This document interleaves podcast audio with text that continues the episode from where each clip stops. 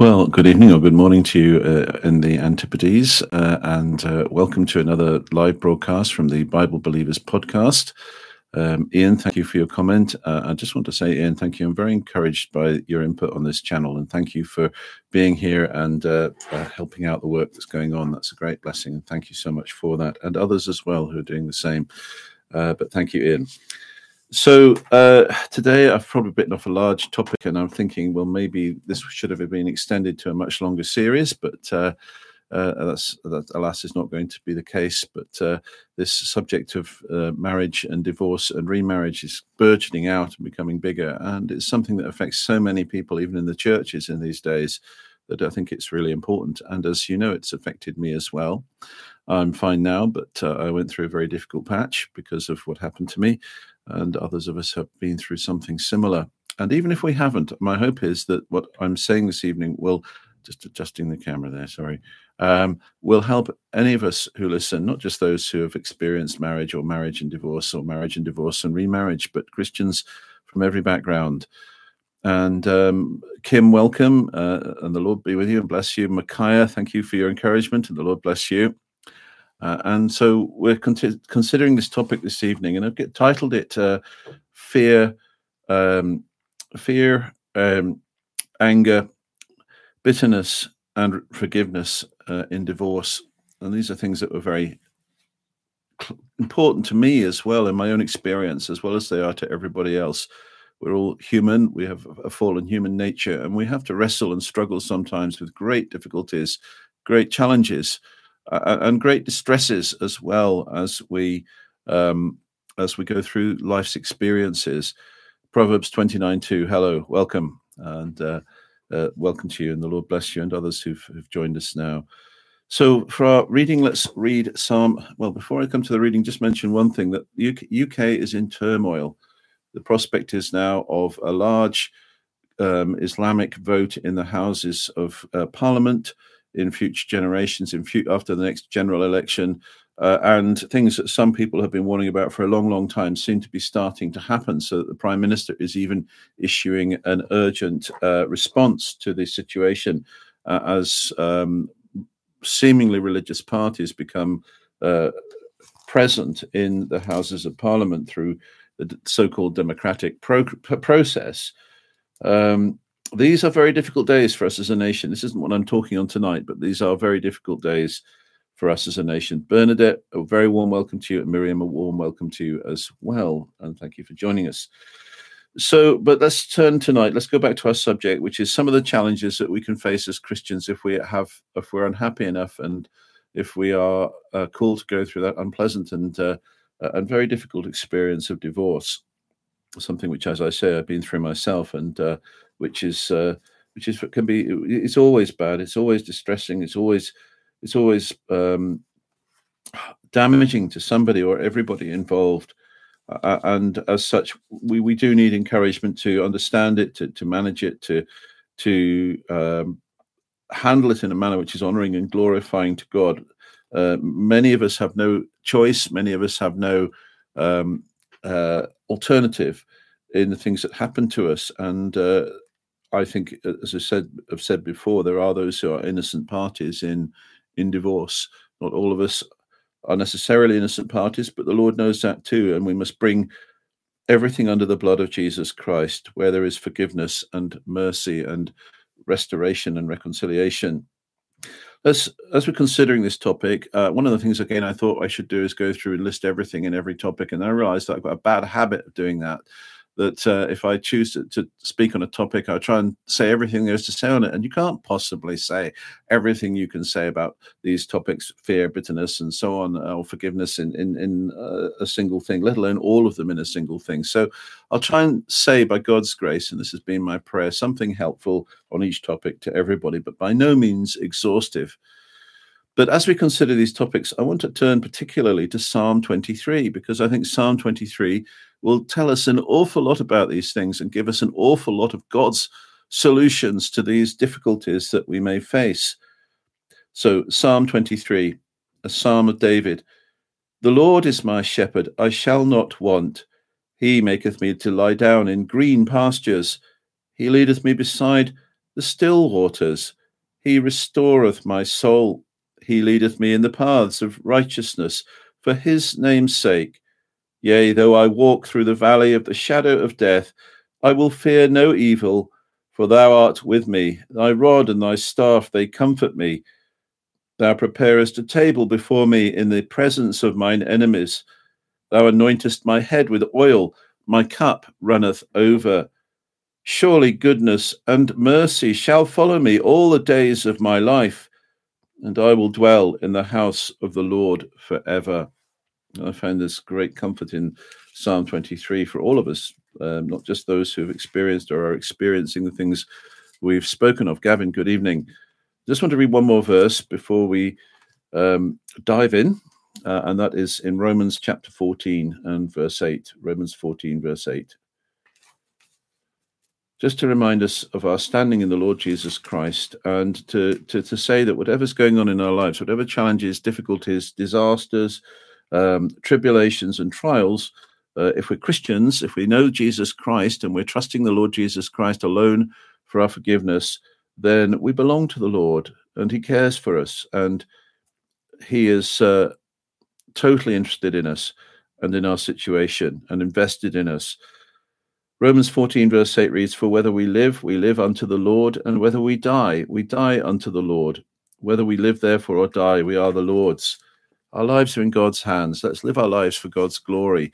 And if we come into these difficult circumstances where we can find ourselves extraordinarily challenged with difficulties, let us walk with the Lord Jesus Christ. Father, we ask and pray that you would help us this evening. The prayer of the speaker is that everyone would receive something which is of strong encouragement to them, Lord, that there would be blessing and encouragement and there would be confidence in the Lord Jesus Christ, confidence in your unfa- uh, un- unwavering and your unfaltering love towards us, even when we are in life's most difficult places. So, Father, I ask and pray that you speak to each heart. Thank you that the Lord Jesus Christ came into the world and purchased us with his blood, so that if we have faith in him, if we are trusting him and alone, and we are true Christians, then we are saved forever by your grace and the sufferings of this present time, and nothing compared to the glory that shall be revealed. So we ask for help and we ask for strength, and I ask, Lord, that you'd help those who are struggling and those who are finding it hard and those who are not um, necessarily here for the live broadcast, but we'll lift, listen afterwards. I just pray, Father, that you'd speak to us and help us and bless each one of us and pour out your Holy Spirit upon us. And these things we ask and pray in Jesus' precious name. Amen. Amen.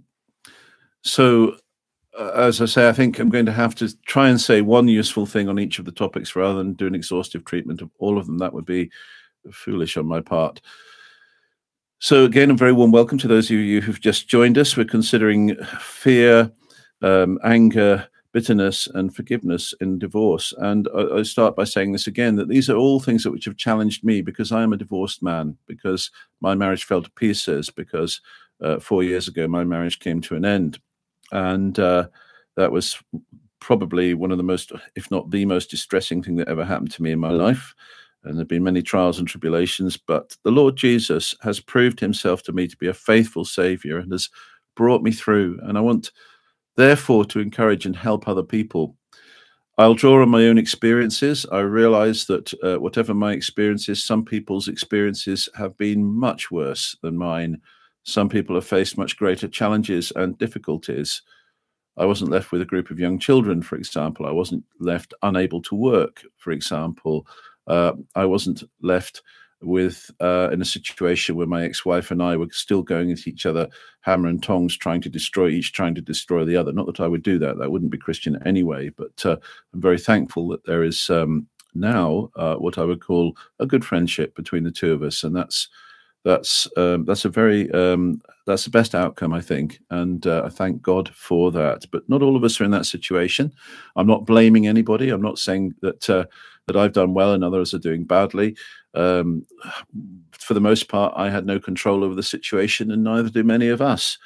But uh, but the Lord has allowed me not to go into the worst possible situation. Some people are in much worse situations, so I'm not trying to either condemn anybody else or try and say uh, that uh, others haven't experienced even greater distress than I did when these things were going on in my life.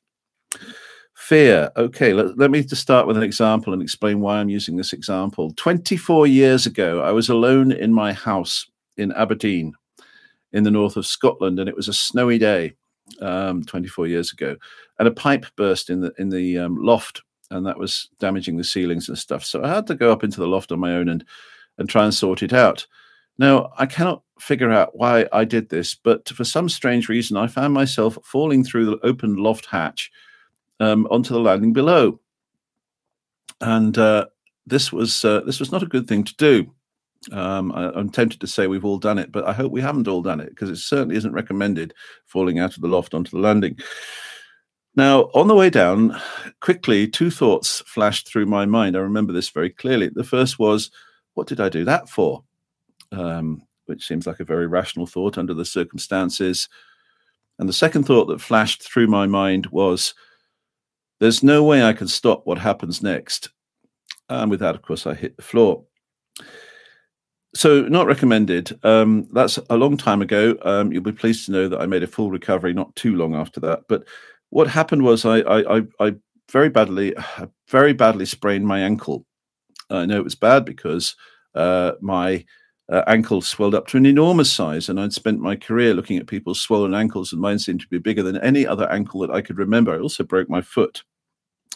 Now, here's the problem. This had me bedbound for some time, uh, I say for three weeks uh, and it was at a time when I, I desperately needed work, uh, uh and when uh, finances were very tight, and when there were six mouths to feed, and a dog and some guinea pigs, and um, this was one of those situations where uh, I found myself desperate because I needed to work, and I thought, will I ever work again? Will this ankle ever get better? What's happened? Is this ruining things?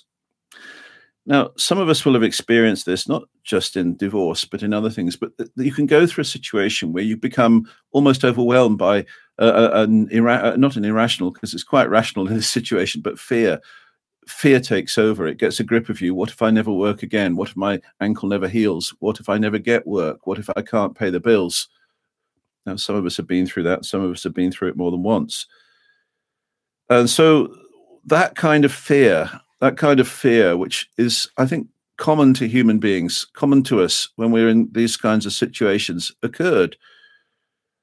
And it's the same kind of fear. I found myself during the separation with my now ex wife, I find myself from time to time getting these overwhelming waves of fear that came over me. Um, what if I'm left with nothing? What if I can't find a place to live? Uh, what if uh, what if I don't get work again? Similar things. Now, the answer to this fear, but I'm saying this because because although as Christians we're not supposed to be afraid, we can't put a brave face on this. We have to face up to it. As sinners, we still suffer with fear in this world. As those who are of little faith, uh, like the disciples in the boat when the storm was raging, or Peter when he was trying to walk on the water, we tend to sink. Or we tend to think that we're about to sink and the Lord will let go of us the thing to do with fear is this um, is to bring it to the Lord, isn't it? So in divorce, we have a fear of being abandoned. We're a fear that we'll grow old on our own, or fear that uh, nobody will love us anymore, that we'll be hated, that we'll be rejected by friends and, and family. And that can happen. Uh, and um, we have all these fears about everything that's going on. We can be absolutely overwhelmed by what's going on, and we can, uh, we can feel paralyzed by the situation. That's our human response. And we need to take our, our fear to the Lord Jesus Christ. It's not that I don't feel afraid. I do feel afraid, but it's something very, very important that I can do. If fear washes over me, if I find myself paralyzed with fear, if I find myself finding it really difficult to grasp that somebody who I once loved is is now um, attacking me in this way and uh, going for me, and I don't know what to do, and I'm worried about the outcome, and I, I can't face uh, going out into the world, then take it to the Lord Jesus Christ because he'll never abandon you. The Lord Jesus is with you there. The Lord Jesus will have mercy on you. And the thing to do with this fear is to go to God and say, Lord, I'm afraid. Lord, I'm, I'm feeling overwhelmed with fear. I'm feeling absolutely so I can't go forward. I can't go on. I don't know what to do. I, have been there. I've experienced that in a, in a small way when I fell out of the loft, and in a much bigger way when I was facing being divorced and losing my home. The Lord Jesus is so much greater than all of these things. So the thing we should do is we should go to the Lord Jesus Christ in prayer and, and tell him that we're afraid and tell him that we don't know how we're going to go on and tell him that although we know that we shouldn't be afraid, we are. I'm just going to quickly look at four verses 2 Corinthians 7 5. 2 Corinthians 7 5. Now, it's one thing to know the scriptures and to know what 2 Corinthians 7 5 says, but it's another thing to have these in our hearts. And it's praying through these things, bringing them to the Lord, presenting them to Him, and asking that they would be a reality in our lives that, that helps us. For me, in my situation, both in the loft and also 24 years ago, and also in my divorce, I am living proof that God has brought me through all of these trials and many others besides. So 2 Corinthians chapter 7 verse 5 reads, For when we were come into Macedonia, our flesh had no rest, but we were troubled on every side. Without were fightings, within were fears. The Apostle Paul experienced this as well. We read about this last time. The question is what we do with our fears when we don't think we can go on, when we are afraid of being attacked, when our friends reject us, when we're not sure if we'll see the children again. We take our fears to the Lord Jesus Christ. He's big enough to shoulder them. He's big enough to help us. And he's helped me and he's helped many, many others. And he will help us always. I'm quite sure there are many trials to come in my life yet if I live um, and uh, serve the Lord Jesus Christ. 2 Timothy 1 7. 2 Timothy 1 verse 7 in the Word of God. We read, For God hath not given us the spirit of fear, but of power and of love and of a sound mind. So that fear doesn't come from the Lord, it comes from the flesh. Now it's very real. And again, there's no great shame in saying I'm afraid, but we can bring it to the Lord and say, Lord, take away my spirit of fear. I'm afraid. I'm terrified, in fact. I'm paralyzed with fear, but Lord, have mercy on me and give me that spirit of power and of love and of a sound mind in that situation. Hebrews 13, verse 6. Hebrews 13, verse 6. And I, I, am aware of the time, and there's a lot to get through, so I shall pace myself so that we don't uh, end up going on for far longer than I ought to. Um, but Hebrews 13, verse 6. So if I can turn the scriptures.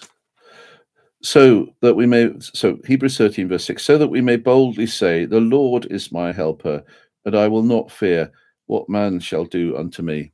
Some of us are afraid of what our former spouses or our uh, spouses who are divorcing us. We're afraid of what will happen to us. We're afraid of what others will do to us. We can be afraid of the divorce lawyers who seem to have very big teeth and uh, a very um, strong bite. Um, and here in Hebrews chapter 13, verse 6, the Lord is my helper. The Lord will be with us in all of these situations. The Lord can help us. The Lord can enable us to face our foes without fear. So we bring ourselves to the Lord Jesus Christ. And then Psalm 23, verse 4, because we read Psalm 23 Yea, though I walk through the valley of the shadow of death, I will fear no evil, for thou art with me. Thy rod and thy staff, they comfort me. Through the valley of the shadow of death. When when divorce papers were filed against me, I thought that was the end of my life. It's not that I was suicidal because I, I wasn't, but I thought, what's the point in living? I thought, what's the point in going on? I thought, I can never be useful in the Lord's service again. I thought, I am so affected by this that the Lord Jesus will never use me for his glory again. Why would he want to use somebody like me, a divorced person like me? Well, the answer is I've been freed up to do more Christian work than I was before. And that's one real blessing that has come out of a very negative and very difficult situation. But the Lord Jesus hasn't cast me off. Though I walk through the valley of the shadow of death, how can I live through this? How can I get through this? Thou art with me, thy rod and thy staff, they comfort me. I will fear no evil. For some of us, going through a divorce is like going through the valley of the shadow of death. It feels like that. It seems like that. But the Lord Jesus is with us. Thou art with me. Jesus will be with you there. He won't forsake you. He won't cast you off. Uh, we said last time a bruised reed, he won't break. He won't crush you. He won't discard you. He will walk with you in the valley of the shadow of death, and he will comfort you with his rod and with his staff. The Lord Jesus is a friend that sticks closer than a brother. So, in our fear, we should take our fear to God. We should tell Him when we're afraid. We should ask for that sound mind and that, that spirit of a sound mind, and we should keep praying. But the thing is, this: we should cast ourselves with confidence on the Lord. The Lord won't cast us off. He won't. He won't get rid of us. He won't put us away because we are going through a process of divorce. The Lord still loves us. He still has mercy on us. And as I can say in my case, look at me. Here I am seeking to serve God. This is thrilling to me to be able to try and serve the Lord Jesus Christ. And if you saw me four years ago, I'd be saying, It's all over. There's nothing I can do now. My opportunity to serve God is gone. The rest of my life, however long or short, will be wasted. That's absolutely untrue. It's untrue because the Lord Jesus Christ still loves us and still uses us for his glory. So he has work for us, and that's really, really wonderful. He'll bring you through, he'll give you grace and mercy, and he'll bring you through the deepest and darkest trials, the worst things that stand before you that bring you to fear. Yep, I'm not speaking for anybody else. I'm speaking for myself. There were those times when fear washed over me uh, and I felt paralyzed by it. But the Lord had mercy on me Kevin says, Mighty intercessor, don't turn away from him. Don't turn away from Jesus. There's no need to. The Lord loves us. We can tell him our um, greatest trials and deepest difficulties. Anger. Anger. Anger is a very real temptation. If we're getting divorced, somebody's angry with us, and we are very tempted to be angry with them. I can certainly say I was tempted to be not only angry, but very angry about the divorce, very angry about the way things um, that went. We can be angry about our loss. We can be angry about the way we've been ill treated or misrepresented. We can be um, angry about. Uh, we can be angry at the dif- that the um, divorce lawyer that the other side is using. Um, they are clearly being paid by somebody else to do us harm, and it's very easy to do that. To feel angry towards the divorce lawyer. What's the point? And we can be angry at God. Now, I would never recommend being angry with God but many people say, well, I'm angry with God and I don't think it's a good idea, but some Christians are, and they feel angry with God. If you are angry with God, I think it's extremely important that you recognize that and take that to God. He's big enough to take that. God is able to shoulder that burden. So if I'm angry with God, I must say, Lord, because of all the things that are happening to me, I'm angry with you. Why did you allow this? Why did you allow this to happen to me? And as with Job, God is well able to answer your questions.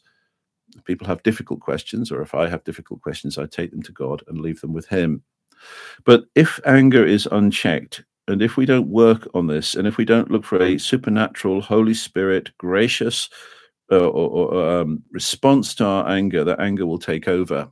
That anger will um, will become the defining uh, experience of our divorce. It will quench the Holy Spirit. It will uh, it will stop us from being Christian witnesses, and it will make everybody else miserable and us miserable as well.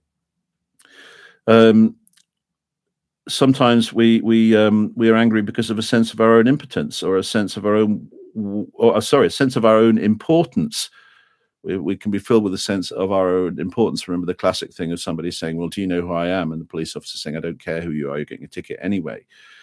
Um, sometimes we are angry because of a sense of our own importance, and sometimes we are angry because of a sense of our own worthlessness, and we can have the same thing at the same time.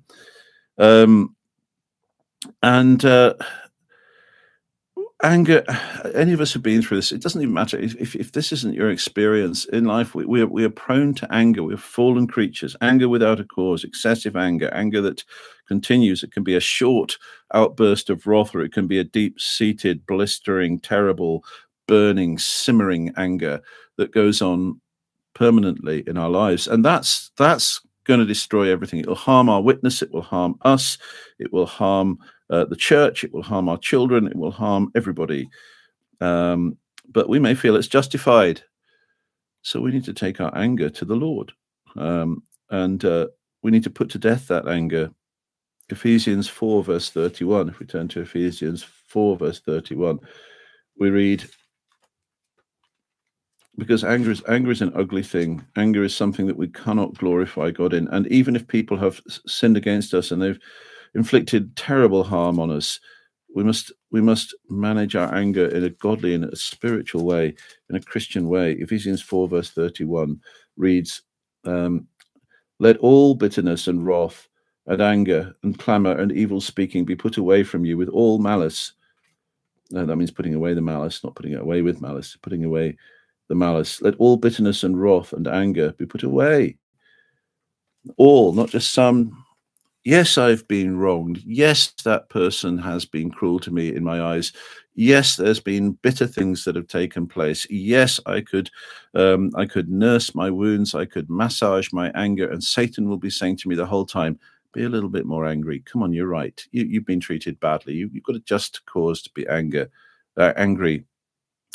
Remember, um, thank you, Proverbs 29, and thank you for quoting Rosaria Butterfield, who's got this wonderful, wonderful testimony, and you can find that on the IFTCC uh, or uh, or the Core Issues Trust um, YouTube pages. Um, Rosaria Butterfield, quite a witness in our day, she is, and thank you for raising that. The safest posture to strike is on bended knee. Absolutely. So, if like me, you're prone to be angry and you feel angry and you think you're justified in your anger, then take that to the Lord in prayer. And we can only overcome anger with God's strength. Satan will be stoking that fire, won't he? Saying, Oh, you're justified. There are others who are angry with us. It's much easier for us to see other people's failings towards us than our failings towards them. We might not necessarily be just angry with the person that's divorcing us, but with others. Um, we might be angry with the church or other Christians or somebody else. But we must take that to the Lord. The idea, the, the aim is zero anger.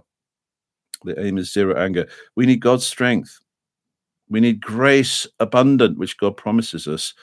We need the sanctifying work of the Holy Spirit. So, if you are going through a process which is making you angry and you have what you believe are just causes for anger, then take it to God in prayer and say, My, my, my Lord, give me the position of zero anger. And if, if years later this anger springs up again in me, then let me let me um, extinguish it straight away. Let me bring it, let me recognize it. Let me bring my anger to you and say, Lord, take away my anger. There's no place for anger in my life, in my heart, especially if I'm prone to anger as well. I pray for a peaceful heart and I pray that you take away my anger. Um, for some of us, anger was one of the things that contributed to our divorces. And we should be repentant for that and we should be ashamed of that. But uh, again, I'm not pointing the finger at anybody other than myself. But we must avoid anger because anger will lead to bitterness and malice if we don't if we don't extinguish it. We need grace. We need God's grace. Now, Isaiah chapter 12 and verse 1 tells us concerning God's way of dealing with his own anger towards us. Now, God's anger is holy and pure and just. If God is angry with us, then we deserve it. But here in Isaiah chapter 12 and verse 1, we read, And in that day thou shalt say, O Lord, I will praise thee. Though thou wast angry with me, thine anger is turned away, and thou comfortest me. How's that extraordinary, isn't it? That God's anger is turned away from me in Jesus Christ and through the gospel. Well, in Psalm 23 and verse 2, before I quote that, I just wanted to say this. Also, God says, Vengeance is mine, I will repay, the, says the Lord. So we walk away it, it, somebody's taken our house from us. Somebody's taken something from us which is very precious to us and we can't get it back. Leave it with the Lord. Leave it with the Lord. He will give you treasure and riches from his own hand, from his own storehouse. But walk away and say, The Lord will repay. I also want to say something else about this, and that is the, the, greatest grief for me in my divorce. And again, I'm speaking for myself. The greatest grief for me in my divorce was this, and that is that I, my ex wife, fell away from the Lord Jesus Christ. And to be perfectly frank and honest with you, compared to all the other things that were going on, that was the worst. Because with all my heart, I desire that she would find and know the Lord Jesus Christ nothing that's happened, nothing that's gone on would make me not want to see her a saved person, saved by the grace of God. And uh, I can direct my prayers now to praying for her, really praying for her that she would understand and find and see that for herself in a way that she never did before. So rather than seeking vengeance and rather being angry, I'm grieved and mourning over her loss far more than any loss that I've suffered because I haven't lost the Lord Jesus Christ. I still have him as my savior. And if I have the Lord Jesus and lose everything else in this world, then I have treasure in heaven. So, Psalm 23, if we're angry, Psalm 23, verse 2 says to us, He maketh me to lie down in green pastures. He leadeth me beside the still waters. Lord, when I'm angry, make me to lie down in green pastures. Lord, when I'm angry, and it's boiling up in me and I'm wondering how I control it. Lead me beside the still waters. Speak peace to my heart. Cause me to rest in you, Lord Jesus. Take away by your Holy Spirit my anger. Cleanse me in your blood. Wash me and enable me to be a Christian who is able to forgive and overcome all of these things.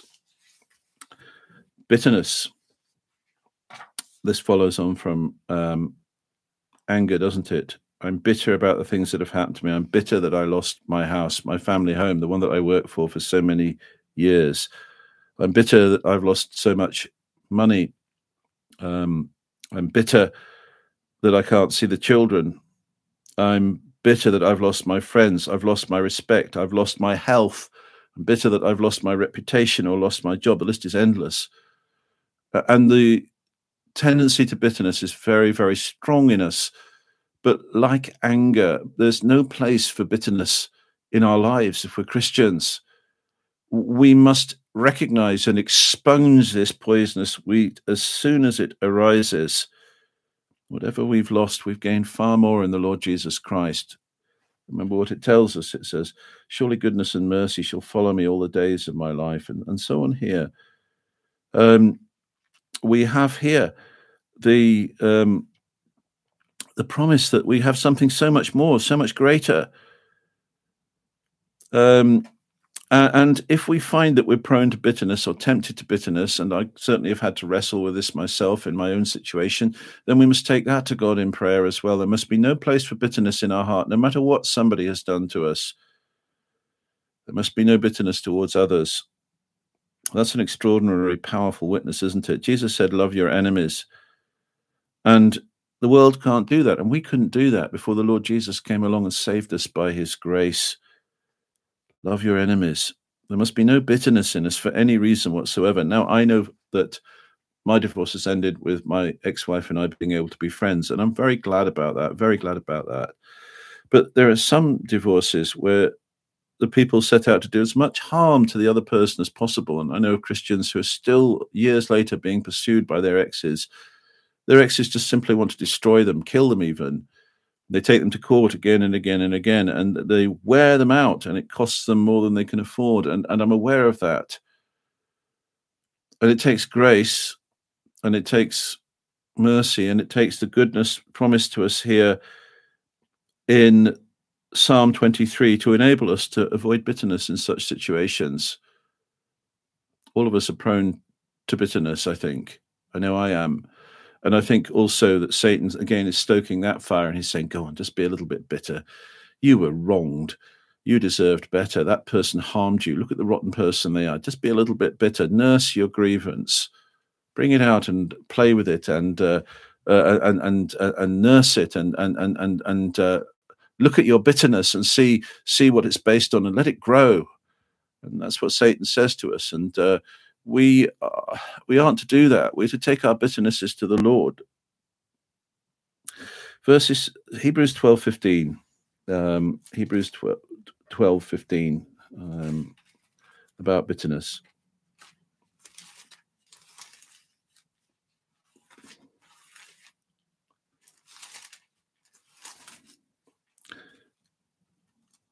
Hebrews twelve fifteen.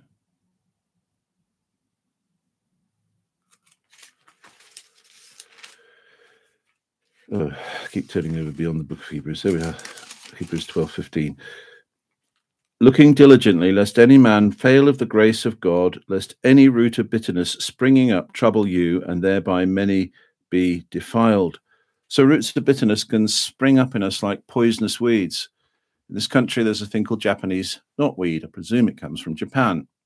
It's an invasive species, and if it's near your home, it will knock huge amounts of money off the value of your home because it can grow through concrete and bring um, houses into uh, disre- disrepair.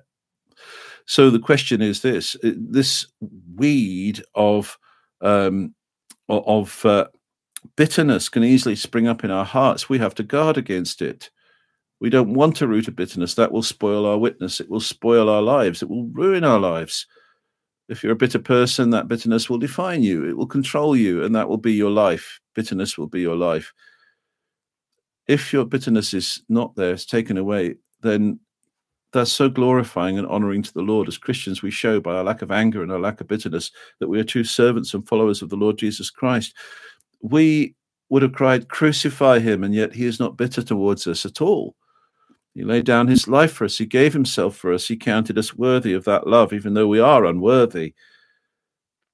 If we have a root of bitterness in us, let's take it to the Lord in prayer and say, There must be no bitterness. If I can't deal with this bitterness, if I can't bring it to the Lord Jesus, then then um, I can't serve him. And that bitterness will define my life and it will destroy me. Bitterness destroys us.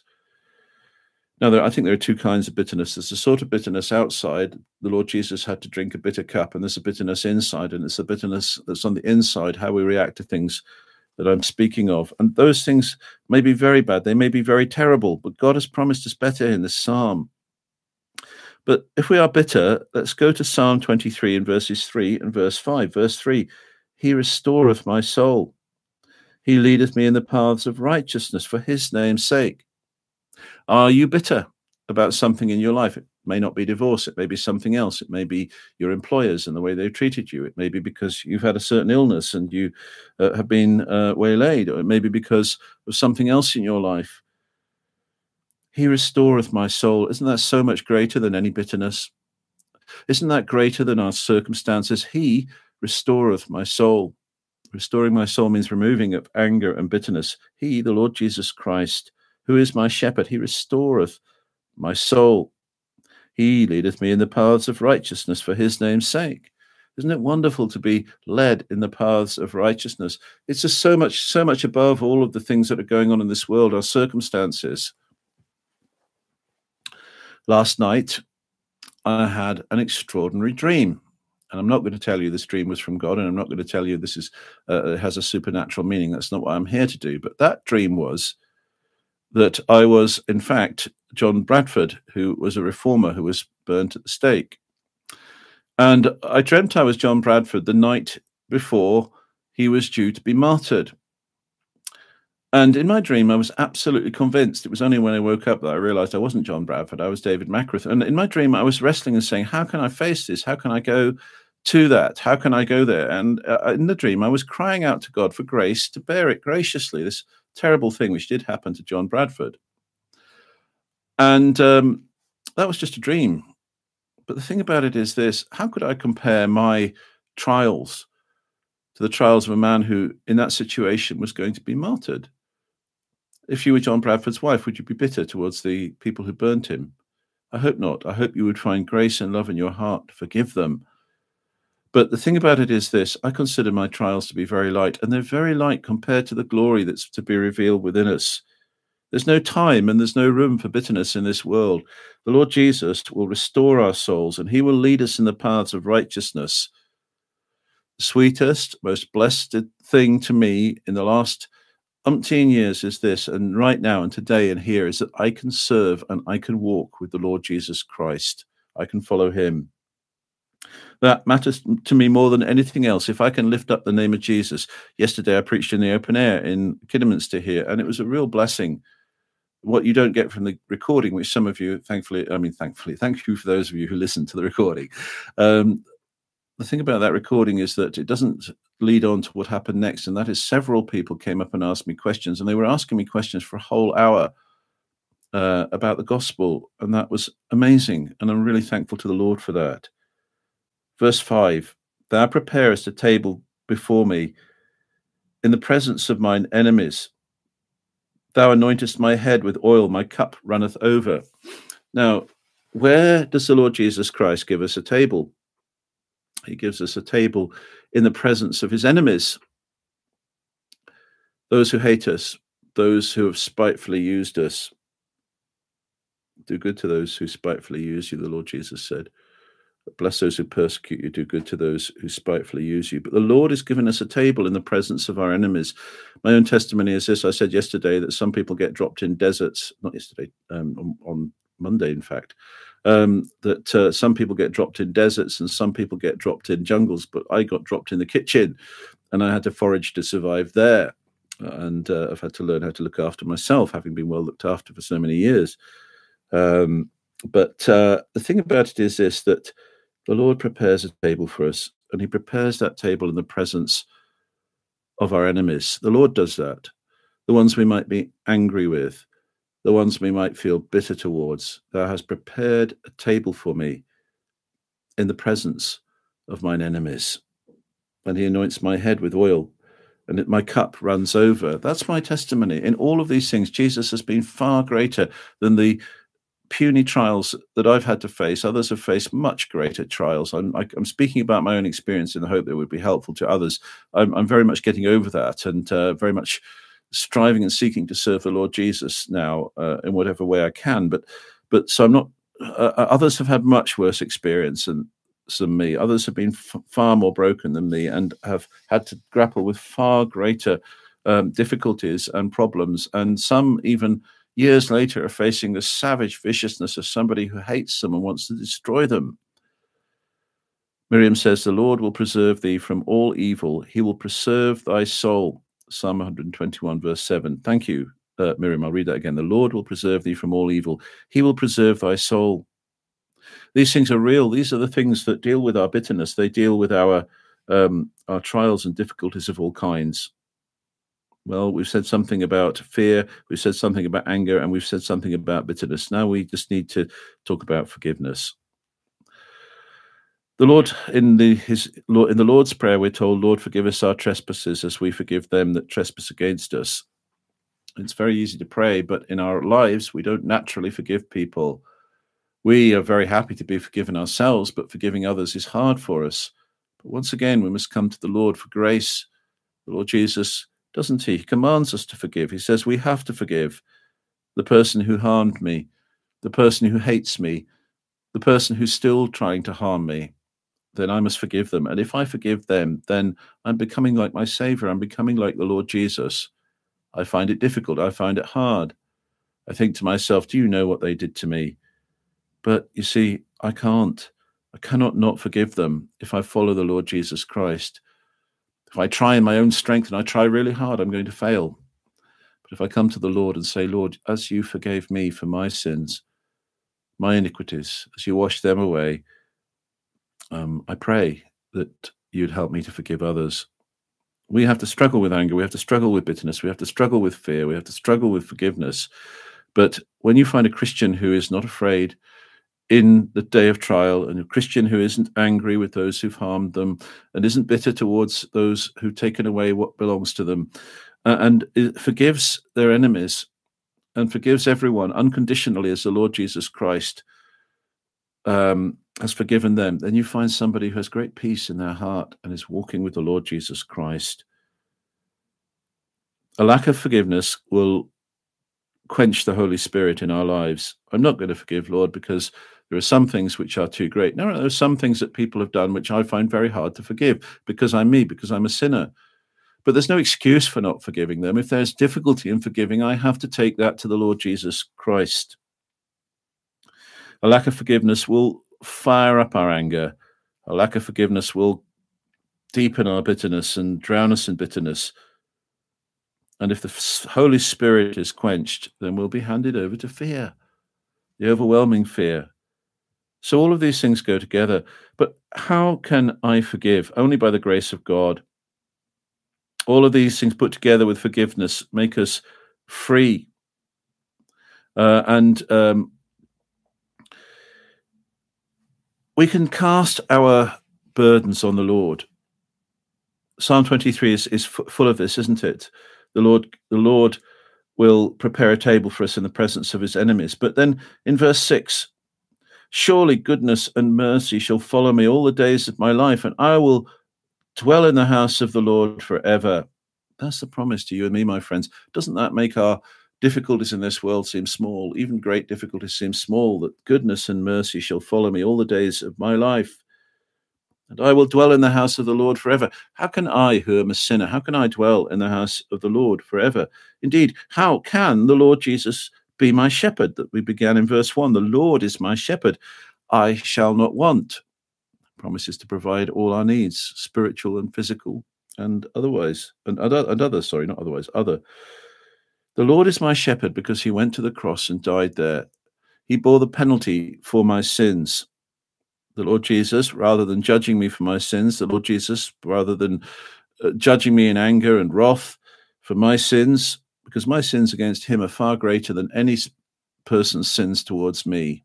My sins against God, my sins of unbelief towards the Lord Jesus Christ before I became a Christian. How is the Lord my shepherd? Because God has sent and given his Son, because the Lord Jesus loved me and gave himself for me and died for me, because my sins are forgiven. And if the Lord Jesus died for me, then his loss was infinite compared to any loss that I've had in this world. There was a time when I counted those things to be important, and their loss was troublesome to me.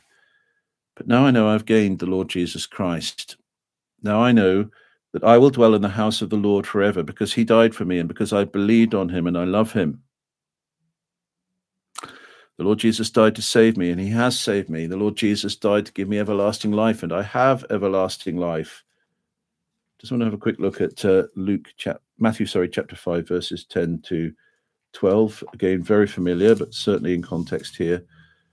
Matthew chapter 5, verses 10 to 12. Again, if we are if we are in trouble, if we're finding it difficult because people have harmed us, again, it may not be divorce, it may be something else, but if we're in trouble, Matthew 5, verses 10 to 12, bless, blessed are they which are persecuted for righteousness' sake, for theirs is the kingdom of heaven. Blessed are ye when men shall revile you and persecute you, and shall say all manner of evil against you falsely for my sake. Rejoice, not be bitter, be angry, be fearful. Rejoice and be exceeding glad, for great is your reward in heaven, for so persecuted they the prophets which were before you. And that's a challenge to us as Christians. It's a command, it's a promise, the promise of the grace and the strength and the anointing to do these things. But we find it troublesome. But if we won't, we'll end up in the greatest of trouble and difficulty as I say, I know people who've gone through this experience of divorce and their former um, spouses have uh, continued to fight them bitterly, even though uh, they are looking for peace. In so much as it depends upon us, we should look for peace. You can't repair those broken things, but you can avoid an ongoing war. And uh, as I say, the greatest grief and the greatest thing that hurt me more than anything else here was the falling away of my um, then wife, now my ex wife, from the Lord Jesus Christ. Compared to, compared to the salvation of a soul, these other worldly things are nothing. That's the greatest grief to me. So, forgiveness brings great peace and deliverance from anger and wrath and all of these things.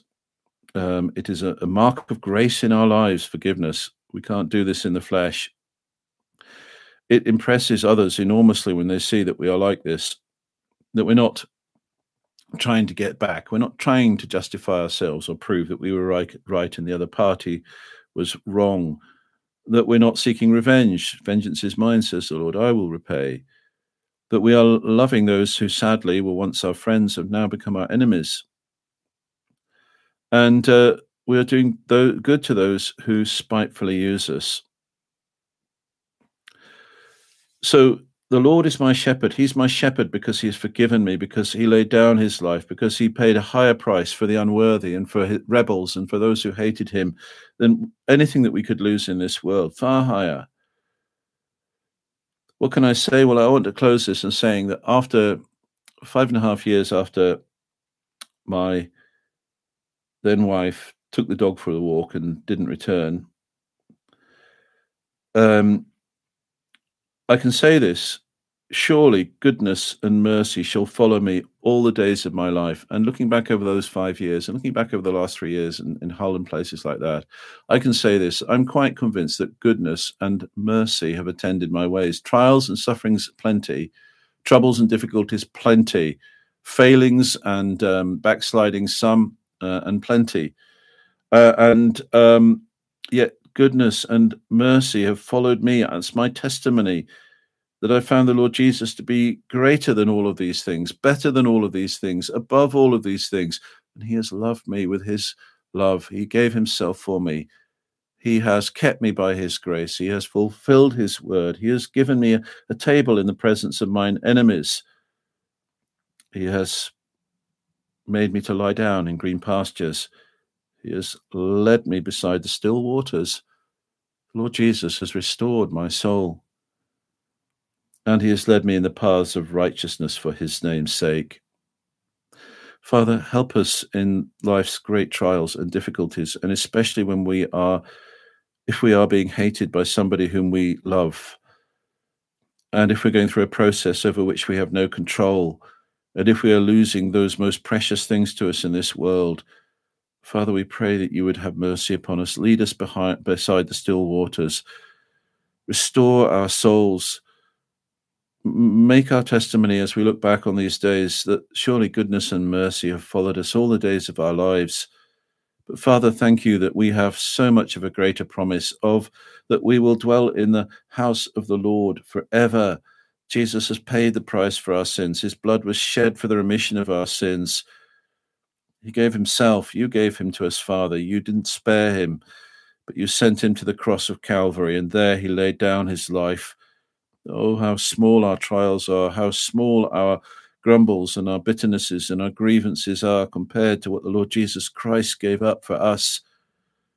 And Father, we pray that in this world, before all other considerations, we might be found to be those who love the Lord Jesus, who desire to walk with him, who love him and desire to follow him, and who know him, and who know the power of your word and the power of these promises in our hearts.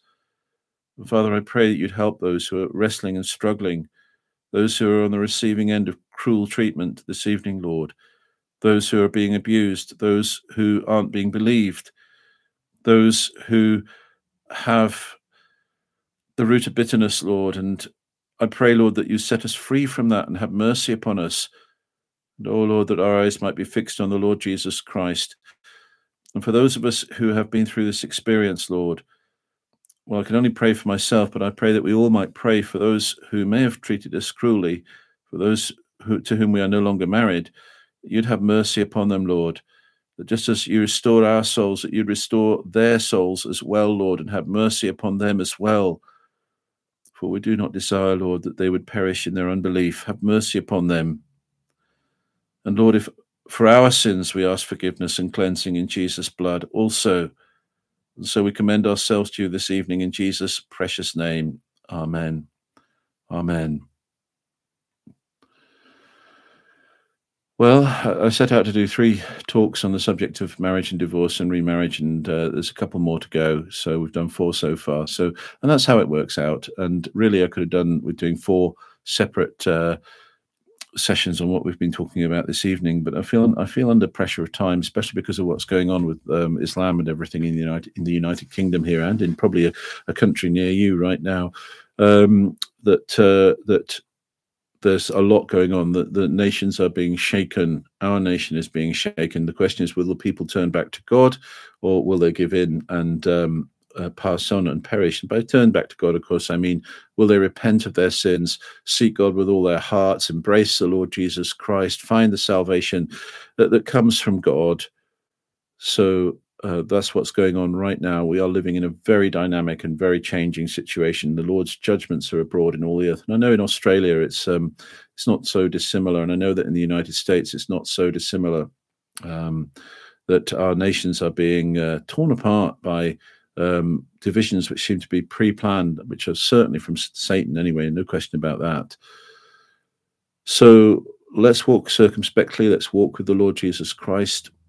I should go back to the material. Are, are there any questions? Does anybody want to um, add anything or, or, or may ask any questions or, or criticize anything that uh, I've said, um, please feel free to make your comments. And uh, um, it, it, the experiences I went through were bitter, but I'm through those now, I think, and uh, by God's grace. But there's, there's there's just no room. There's no room for bitterness. If I was, if I, I have had to wrestle with this, and I'm sure I'll have to wrestle with it again. But if I allow bitterness to spring up, that bitterness will ruin my testimony, because it's a negation of what Jesus has done for me. The Lord is my shepherd. My shepherd goes before me. I hear his voice and I, I follow him. That's my life. We read Romans chapter 14 and verse 8, didn't we? Um, whether we live or die, we are the Lord's. And uh, I trust that's true of every one of us. Whether we live or die, we belong to the Lord Jesus Christ, and our lives and times are in his hands. There was a time four or five years ago when I thought there was nothing left for me, nothing lay ahead, nothing good, nothing that could possibly happen. My testimony was ruined, everything was ruined, and that's proven to be false and wrong and untrue. God's word, however, has shone and proven itself. The Lord Jesus has proven himself to be my shepherd. And uh, I thank the Lord for that. Uh, well, Kim, that's one of the positive things that, that came out of it, and uh, uh I couldn't have had this ministry but for that. And I, am not, you know, I'm not um, I'm, I'm not going to say uh, that I, am I'm, I'm glad I was divorced, but I can say that I'm very, very glad that, uh, that I'm able to, to, to speak and teach the Word of God in the way that I can, and I pray that God would help me to do that. Um, thank you for your uh, comments, Kim, and you're always an encouragement. Thank you, Kim. Um, please, please pray for this this work. Please pray that it would continue to grow. It's growing very slowly, um, and uh, uh, my prayer is that it would spread. Um, there are the podcasts that are being set up, and uh, there's the second YouTube channel as well. I put up a wonderful sermon by uh, by um, Andrew Bonar. This book, this wonderful, wonderful book, Sheaves After Harvest by uh, Andrew Bonar. Uh, it's a wonderful sermon on the subject of praise, and it's on the other channel. And because people go there because they want to hear Spurgeon's devotionals, and Spurgeon's devotionals are amazing but that one by Andrew Bonar um, is worth listening to. And uh, I, have done the whole series from that book before, but I'm going to do it again, and uh, hopefully with improved acoustics and things. Uh, acoustics is that the word? Um, audio, improved audio, um, and uh, by God's grace. But uh, lots, lots going on. Uh, there's the open air, and as I said, yesterday's open air was extremely encouraging, and I thank the Lord for that. Um, and uh, my my prayer is just that God will bring people to me. Well, Miriam, thank you for opening your heart to us. It is um, it, it is good, but I'm just so, I'm so aware that you know I, have had a measure of closure in my situation, which is acceptable to me. A lot of people never get closure. Closure is really important, but they never get it or they end up in a situation which is terrifying where the, the other person is always out to get them and that's terrifying i'm glad that's not my case um, I, I, I, I can't i can't deny that damage a lot of damage was done but what i can do is i can avoid bitterness and fear and anger and unforgiveness and uh, and all of those things i find in abundance in my own heart all of those things i find in abundance in my heart i must put to death the old man. I must bring them to God and by His grace. But uh, it's uh,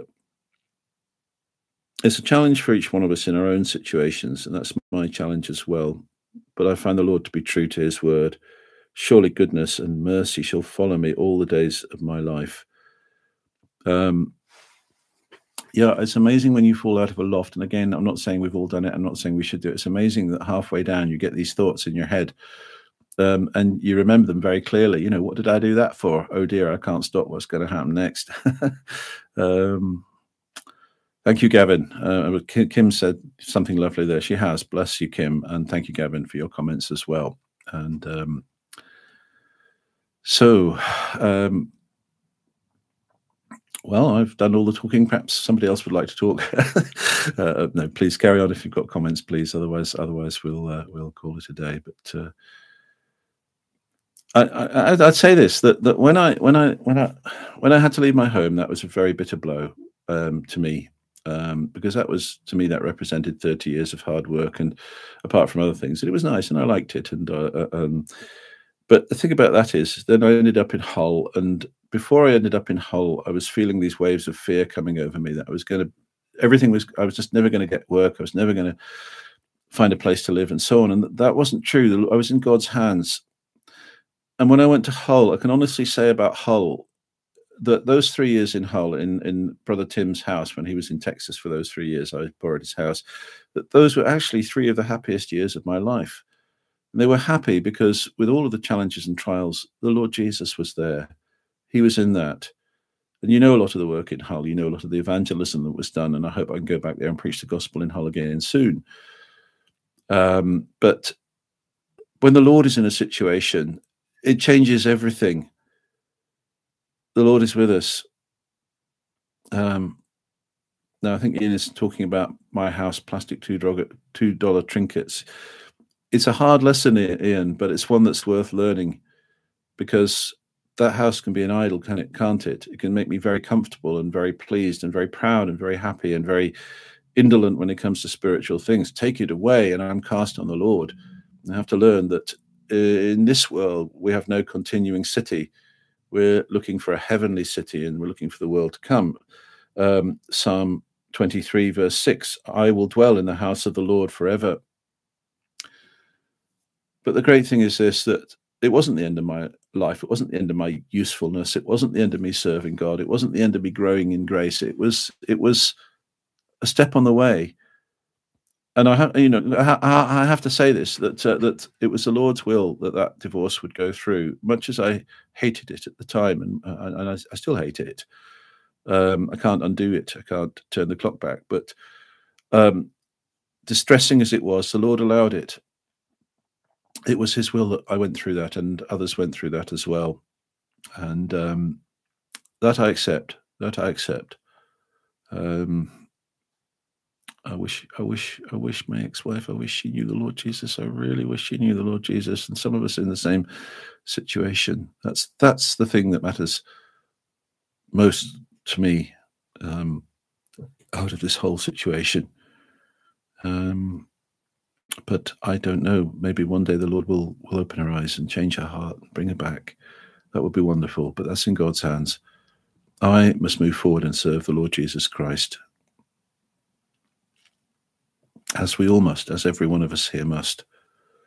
Um, Amanda, we're always very good. It's always good to see you, uh, and um, uh, we're always thrilled. Um, and uh, when you when you when you when you arrive, and um, uh, as I said, you you have a particular ministry of encouragement, and we value that ministry very highly, indeed. Um, and the Lord bless you, Amanda. Um, and uh, we've all overslept. We haven't all fallen out of loss, but we've all overslept at some time, haven't we? Um, yes. Well, I'm going to, um, unless there are uh, questions, or as I say, if people want to contact me, uh, if you go to sermonaudio.com and type, I know it's a bit complicated. I'm keep meaning to put my email on the uh, the YouTube channel, but um, if you go to Sermon Audio to the page with my name, you'll find uh, an email contact button at the top left hand of the page because uh, there's a page with my name on, on the, at sermonaudio.com. You just have to spell Mackereth correctly. but there we are. Um, so I'm going to turn the camera off now. People, I'll leave it running for a minute. People, if they want to, can say, uh, um, give their greetings to each other and make further comments if you wish. Um, and uh, my microphone is still working, so I can actually respond if, if I need to. But uh, generally, people are just saying their greetings. And the Lord bless and be with each one of you and encourage you at this time. Amen.